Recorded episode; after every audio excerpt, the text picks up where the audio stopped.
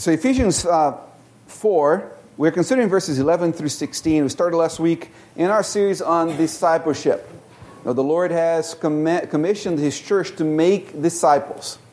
That's what the church is about. That's the identity of the church. That's the mission of the church to make disciples. Everything else is secondary to the major mission of the church to make disciples. Uh, the mission of church is not to provide uh, food for the poor. It's not to provide clean water. It's not to seize um, uh, social inequality. It's not to bring uh, racial reconciliation. That's not the primary mission of the church. Though, as disciples are made, these other things are addressed, but that's not the primary mission, primary mission of the church. The primary mission of the church is to make disciples. And those disciples are made by baptizing, that is through evangelism, and by teaching them to observe whatever the Lord has commanded us, by teaching the Word of God. And each one of us is called to be part of making disciples. Each one of us is a part in that mission of the church. And this is really important for us. And because of that, or at least should be very important for us, and must be very important for us, and because of that, we need to grow in that area. We need to grow in the area of discipleship, of making disciples.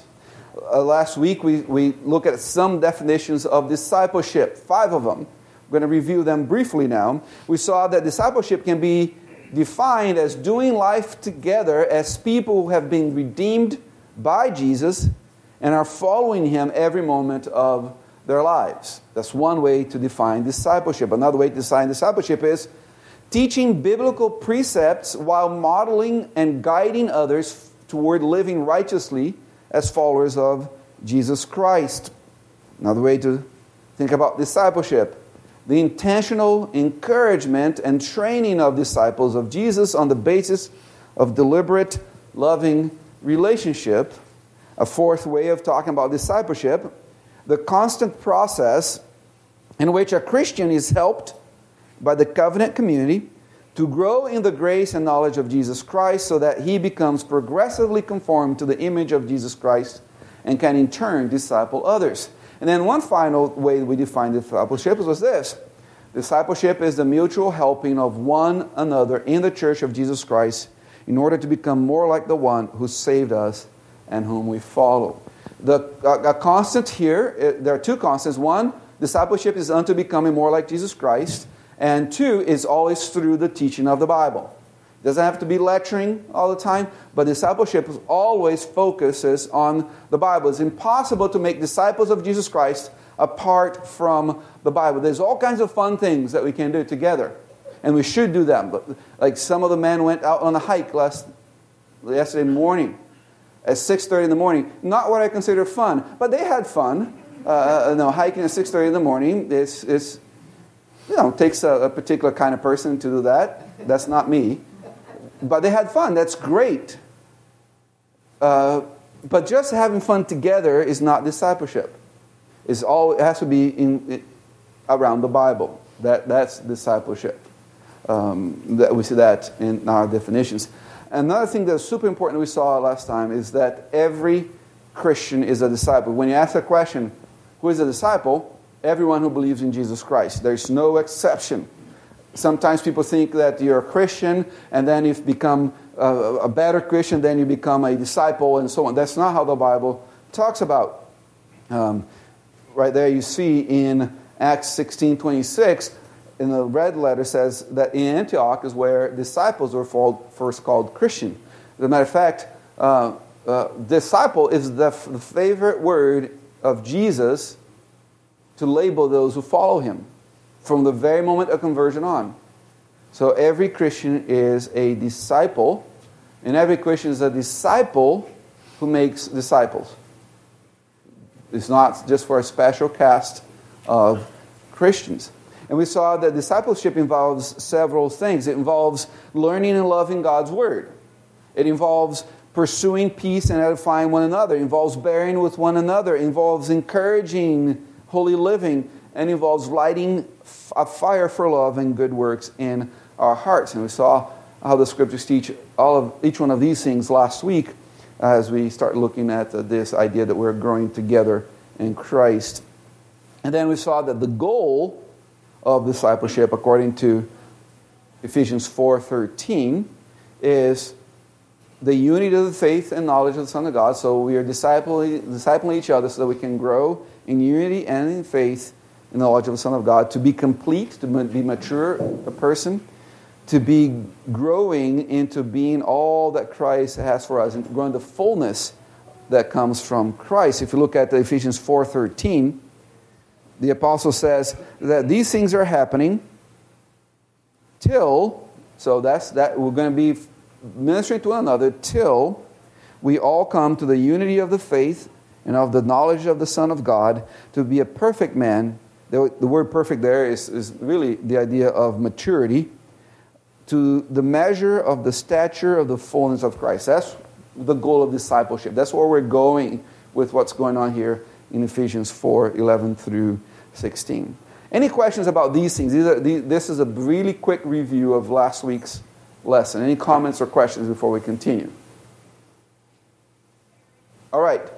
So then we ask how? How should we disciple one another? Remember that these two lessons, uh, they're not the end all. They are the overview of, of what we're going to be also be looking in the future, but it's good to right off the bat to talk about how should we disciple one another. And we started talking about this last week, and we saw that discipleship only happens where people want to be discipled. Uh, if, if somebody doesn't want to be discipled, you can't really have discipleship. And I say that, and I think we all would agree with that, but I want, uh, I'm saying that so that we can consider this. We often think of how we should, could disciple others, but we are less likely to think of how we could be discipled. So discipleship is a two-way street where not only are we endeavoring to help others to become more like Jesus Christ, but also we want others help for us to become more like Jesus Christ. Every last one of us needs to be discipled as well. No matter who you are, no matter how long you've been a Christian, no matter how many times you read the Bible, there are areas of growth in our lives. So we are, need to be disciple making disciples. That's what we need to be, where we are discipling and being discipled. Any thoughts on that before we continue? All right. So, as I read the Bible, I see discipleship centered around two things. One is the Lord's Day with public and private worship and relationships. That, that's one big element of discipleship, and it's an element that today in the evangelical church has been dismissed. There's not a lot of emphasis put, in, put on, this, on the Lord's Day, on the Christian Sabbath. There's not uh, a lot of um, uh, emphasis put on, on the worship of the Lord as discipleship. The church in the mid 1900s, so the mid 20th century, went away from understanding that the worship on the Lord's Day is unto God by his people and shifted that into the Lord's Day worship being an evangelistic opportunity. And that's not what the Bible teaches concerning the worship of the Lord on the Lord's Day. The worship that on the Lord of the Lord on the Lord's Day is his people gathering together to worship him. It's not to be geared to the unbeliever. But starting in the 1940s and 50s, every sermon became a sermon on John 3.16. Didn't matter what text you're preaching on, it became a evangelistic sermon and not a sermon to build the people of God. And the worship service became, became something that was supposed to be for the unbeliever instead of the believer. And yet, as we look at the scriptures, we see that the Lord's Day, with its public and private worship and its relationships are central for the discipling of the body of Christ. Hebrews, brings, Hebrews 10 brings these two ideas together. Look at Hebrews 10 23 through 25. It says, Let us hold fast the confession of our hope without wavering, for he who promised is faithful. And let's, let us consider one another in order to stir up love and good works. So, discipleship, let us consider one another so that we can stir up love and good word. Remember, I told you that this word stir up is often used in uh, extra biblical literature to mean what a, a sibling does to another sibling to get them in trouble. You know, to keep on poking the other sibling uh, to make sure that the other sibling gets in trouble, to stir up, to, to, make, to cause them to do something. Well, that's the same word, but here to stir each other up unto what? Unto love and good works, becoming more like Jesus Christ. And then 25, the ing word there, describes how we do that in this particular passage.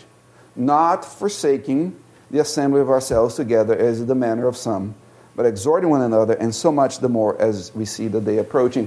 One of the ways that we persevere to the end is by being the Lord's house, by being stirred by each other unto love and good works, so that we can arrive at the end through Jesus Christ there. God gave us a whole day when we have His permission, more than that, we have His command to put regular work aside and focus on these things the concept, you know, what's happened to us is the concept of the weekend and relaxation has taken over. Now we think of, okay, uh, Monday through Friday, and sometimes Monday through Friday, Saturday is the days that I work for other people, but Sunday is mine. The weekend is mine. It's given to me to relax. And that's not really the, the, the, the, the case. Sunday was given for the worship of the Lord. It was being marked by the resurrection of Jesus Christ. So we uh, there's a, a big banner saying, This is the Lord's day. We are going to be glad and rejoice in it. Uh, Psalm 118 is not speaking about every day, it's talking about the day of the resurrection, which is the first day of the week. So we should rejoice in the Lord every day, but that's specifically referring to the first day of the week, the Lord's day, which is given to us so that we can grow in Him, worship the Lord, but also disciple one another. Any questions before we continue? Sadie, Katie. Uh, is, that day approaching the final day or every Lord's day is the day of the, of the coming of Jesus Christ. And that becomes more clear if you actually read uh, the following verses. Um, start verse 26, is, is these, there are five really strong warnings in the book of Hebrews uh, against um, leaving the faith. And in every one of them, the key is that we need people around us keep uh, helping us stay at the end.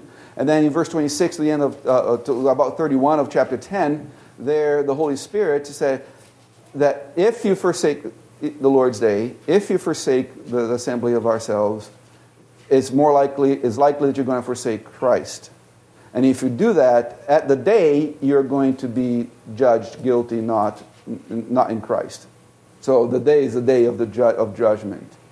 And I also often tell people if you don't love the church, your children will not love Christ. It's as simple as that you don't love the church, your children will not love Christ. They go together like, just like that in, in the scriptures. Anything else before I continue? All right.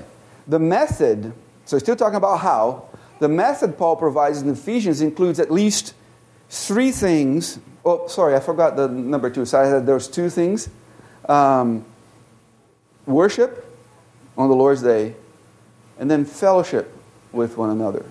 Being together, doing life together. Those are the two pillars, really, of discipleship. It's not so much organized programs, it is people, the people of God, worshiping Him together and doing life together. In a little bit, we're going to try to talk about more concrete ways, like that, really how to's of, of, of that. Okay?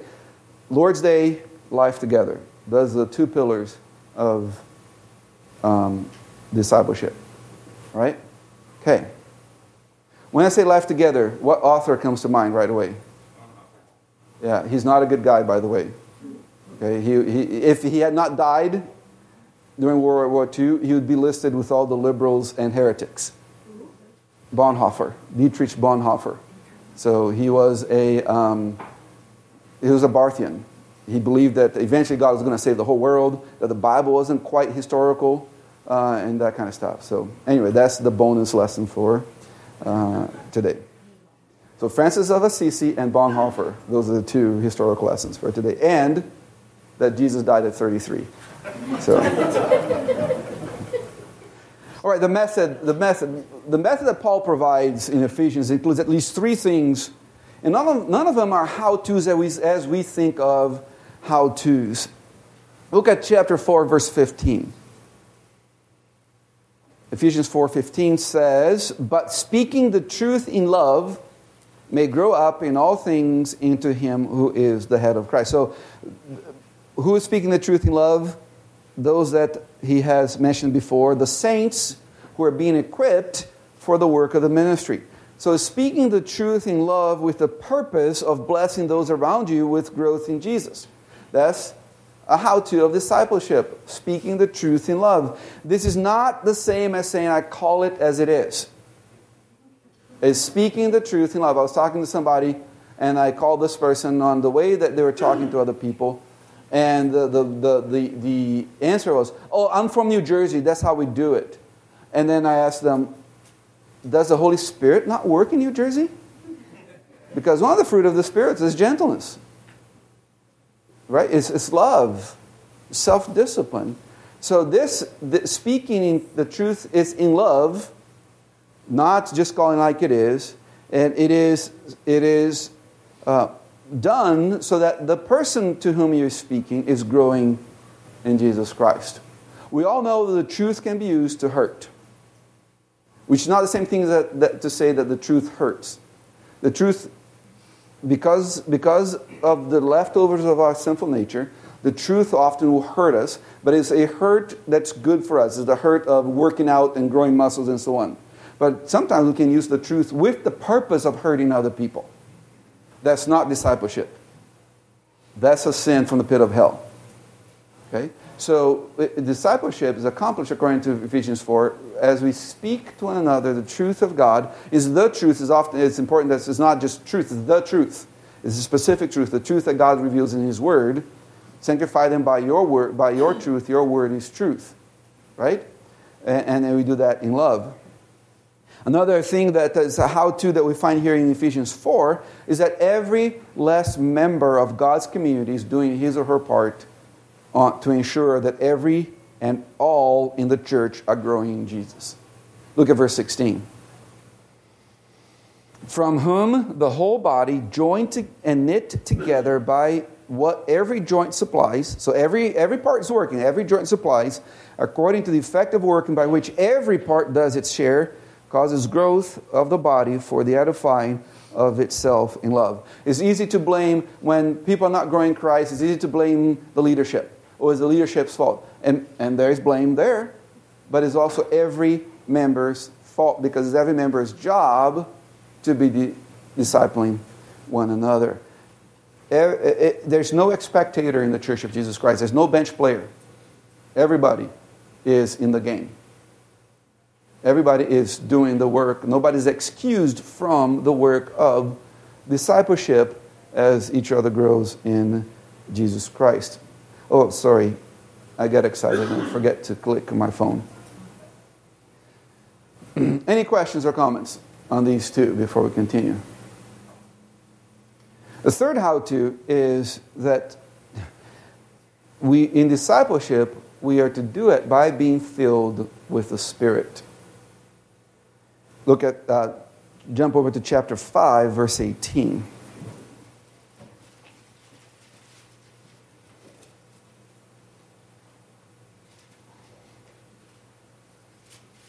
Paul says, and, not, and do not be drunk with wine, in which is dissipation, but be filled with the Spirit. Still developing what he started in chapter 4, and uh, uh, eventually, uh, uh, automatically, our reaction is to think of this filling of the Spirit as a mystical experience. Somehow, you know, if you sit on the lotus position with your fingers like this on our knees, somehow we're going to be filled with the Spirit. That's not how Paul describes being filled with the Spirit. Is not in a subjective experience. It is actions that lead to growth in the body of Christ, as described in the following verses being filled with the Spirit in verse 19 is described with speaking with one another in terms of the Word of God. Look at verse 19 of chapter 5.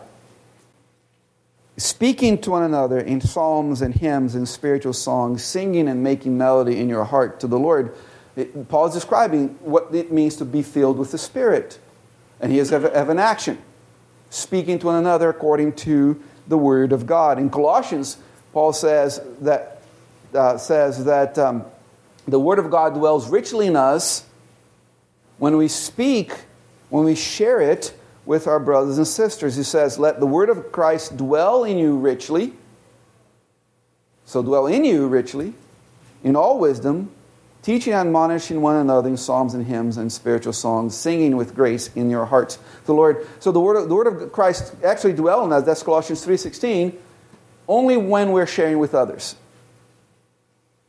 If you're not sharing the word of God with others, your brothers and sisters in wisdom, then the word of Christ really doesn't dwell in you. Um, you're a black hole of the word of God. It's just coming in there and, and never coming out. That's not what the Bible describes the dwelling of the word of God. It's only there when we're actually sharing and helping others in the body of Christ to grow like Him. Another how to that we find here in Ephesians 5 and, and describes what it means to be filled with the Spirit is in verse 20. It says, Giving thanks always for all things to God the Father in the name of our Lord Jesus Christ. Speak, one action of being filled with the Spirit, not subjective. Giving thanks, again, not subjective. is just what you do. So another, another way, another uh, way that being filled with the Spirit is described is living a thankful life. And that's part of discipleship. We disciple other people by living a thankful life. And then he f- finishes describing what it means to be filled with the Spirit in verse 21. He says, submitting to one another in the fear of God, being humble toward one another, demonstrated through mutual submission, in the fear of God, is another way that we are filled with the Spirit. Notice that none of these are waiting actions. They're just going forward actions. We don't have to, well, the Spirit is already in us. We don't have to wait for something else. We just do the things that manifest the filling of the Spirit. And this is all in the context of building each other up to be more like Jesus Christ. Any questions or comments before we continue? All right. So let's get even more specific and even more practical as we think about how to's. Now, how to's that may be helpful as we practice discipleship in everyday life. And as we do that, I want you to, to, to, to see that the only limitations to what we do as far as discipleship is the Ten Commandments in our imagination.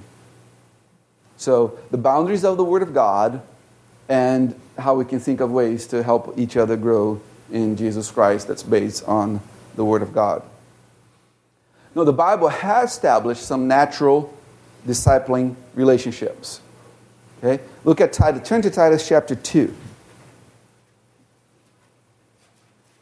Titus 2.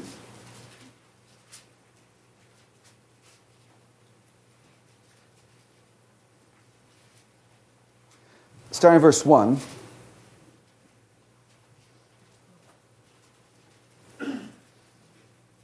Titus 2, verse 1.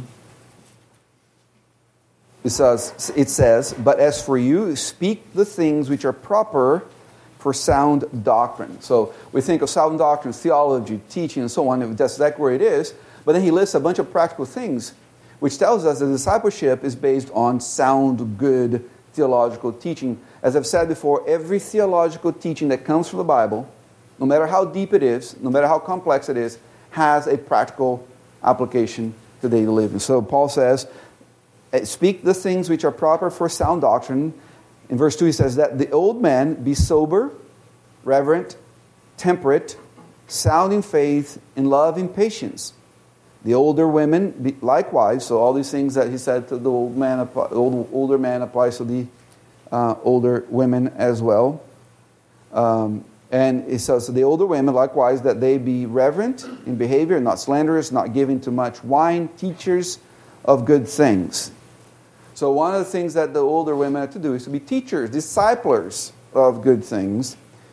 And then he continues that they admonish the young women to love their husbands, to love their children, to be discreet, chaste, homemakers, good, obedient to their own husbands, that the word of God may not be blasphemed.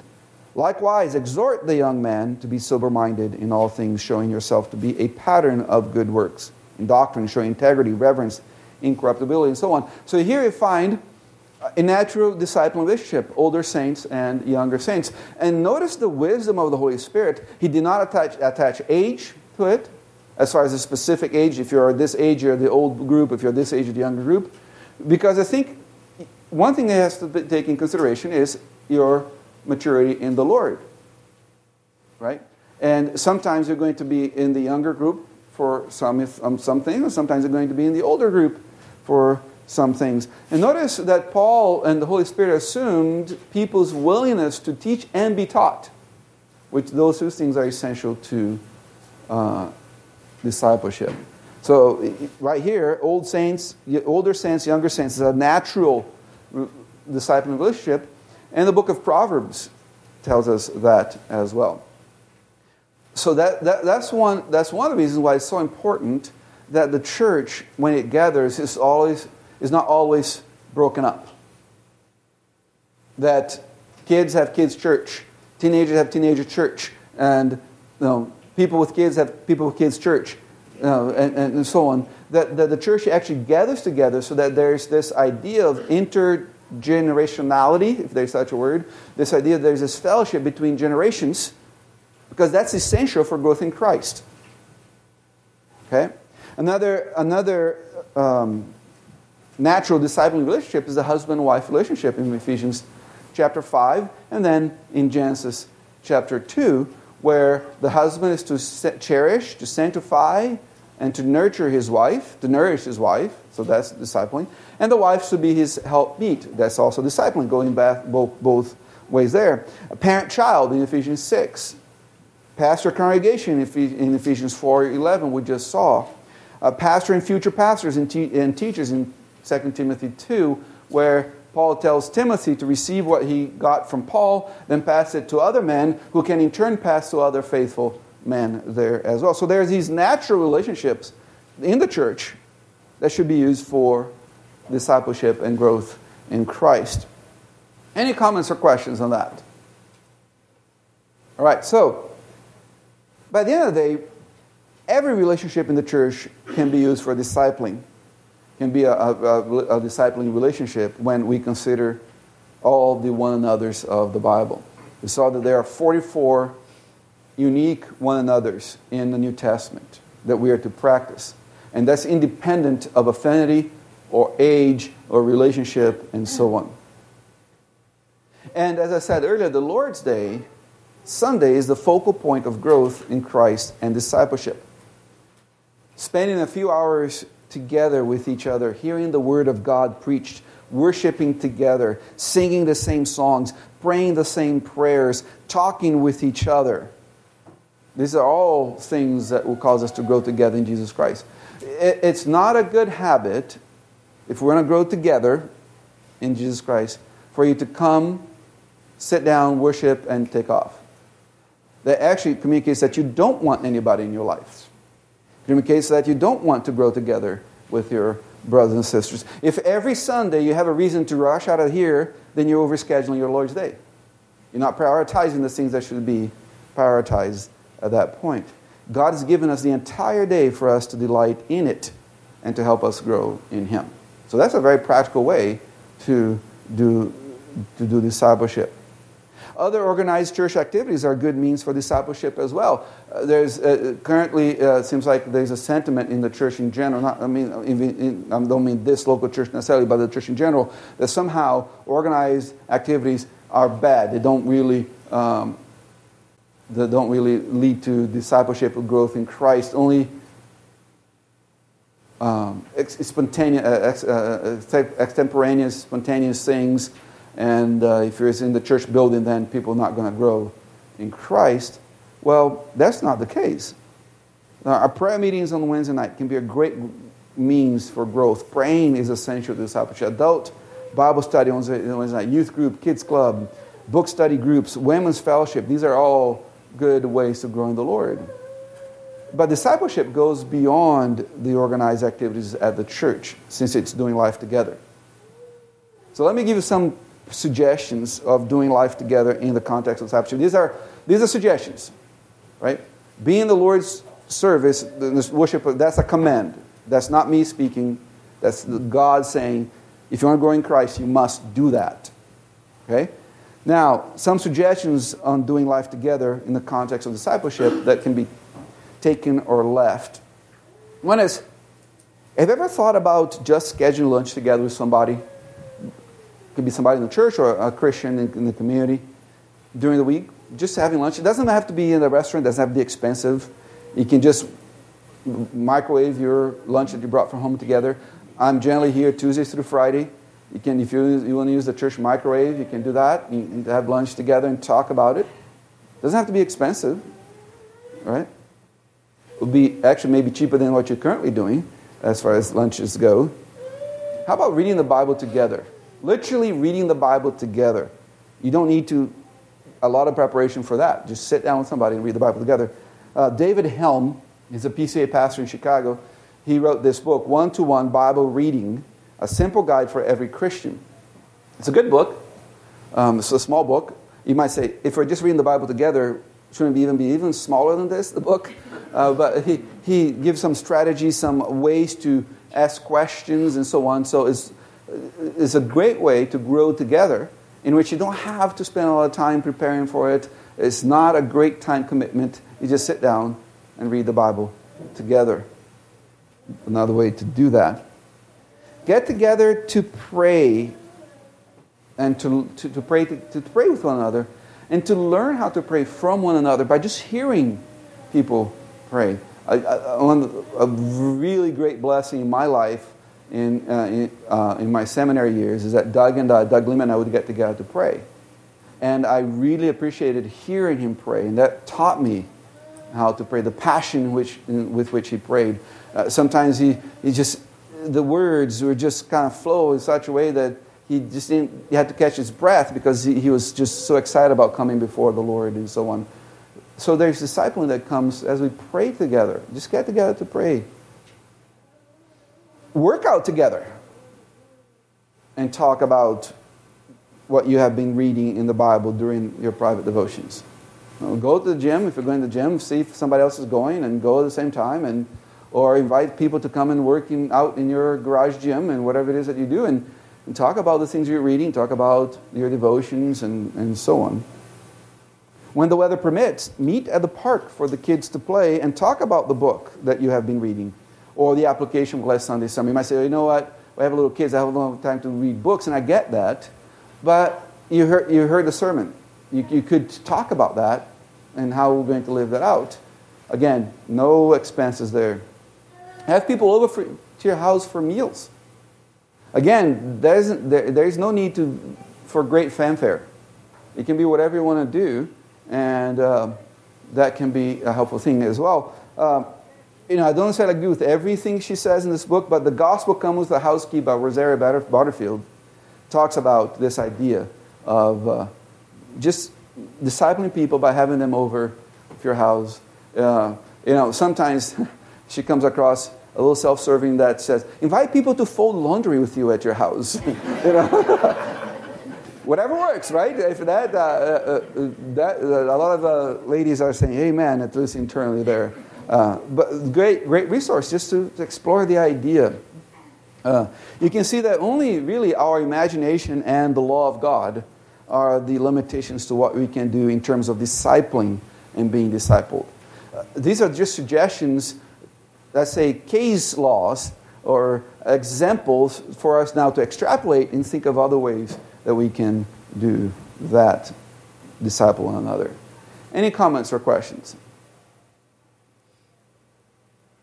So, God has redeemed us through Jesus Christ he has called us into a body, a family, a community, a church. It's important for us to look at all the different ways that uh, God in the Bible calls his people, like as a family. This relationship, it's a body. It is a commonwealth. It is a building. It is a temple. There's all these relationships in every one of these illustrations. And he called us into relationship, uh, relationships of mutual discipleship in order for us to grow into the maturity of Jesus Christ. I know you guys remember, but under President George Bush, George W. Bush, he had the No Child Left Behind Act. Remember that for education, which had the lofty goal of every child being able to read by the end of third grade. That was the, uh, that was the goal, which, you know, is sad that we have to establish that goal of third grade for that to happen. Well, my desire for us is that no disciples left behind, that we disciple one another, that everybody is moving together. Because really, at the end of the day, we, we as a body, we're only developing as our slowest, lowest developing part. Do you understand? Uh, otherwise, wh- uh, how do you call a body, a physical body, a person, a, body who uh, one side or one limb is smaller than the others, that's not developing the same? Is atrophied, right? The, the person is atrophied. I mean, there's something wrong there. Everything's not growing together. Something, something has to be done. And that's true of the church, too. We only grow healthily as the slowest growing person is. And a lot of times, maybe the, his or her fault. A lot of times, it's also our fault that we're not coming along them and helping them. So, no one left outside of this constant discipling, being discipled dynamic, so that we all may grow up in all things into Him who is the head, Christ, as Paul says in uh, Ephesians 4. Any last comments or questions? Katie.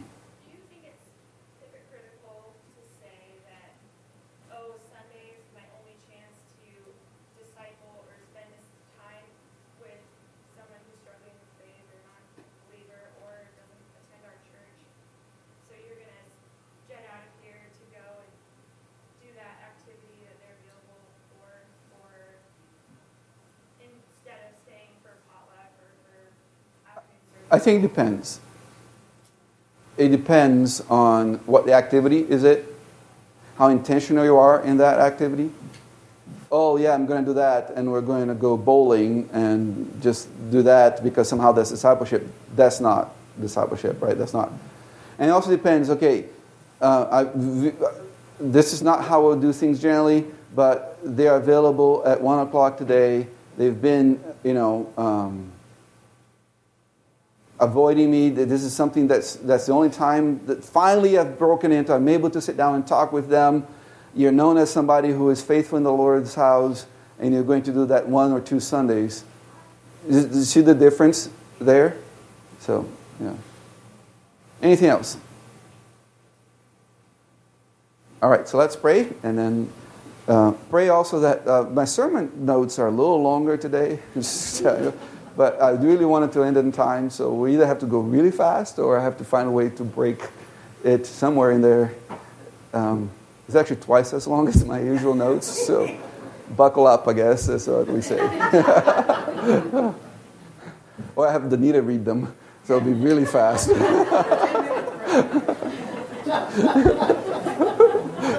Let's pray. Yeah, oh, there we go. Let's pray. Father, thank you that you're good to us. We thank you that we can grow together. We thank you for your words. We pray that whatever was true that was said today, that you would embed in our hearts. Whatever was not accurate, that you'd remove from our thinking. But help us to grow together into the fullness of Christ, in whose name we pray. Amen.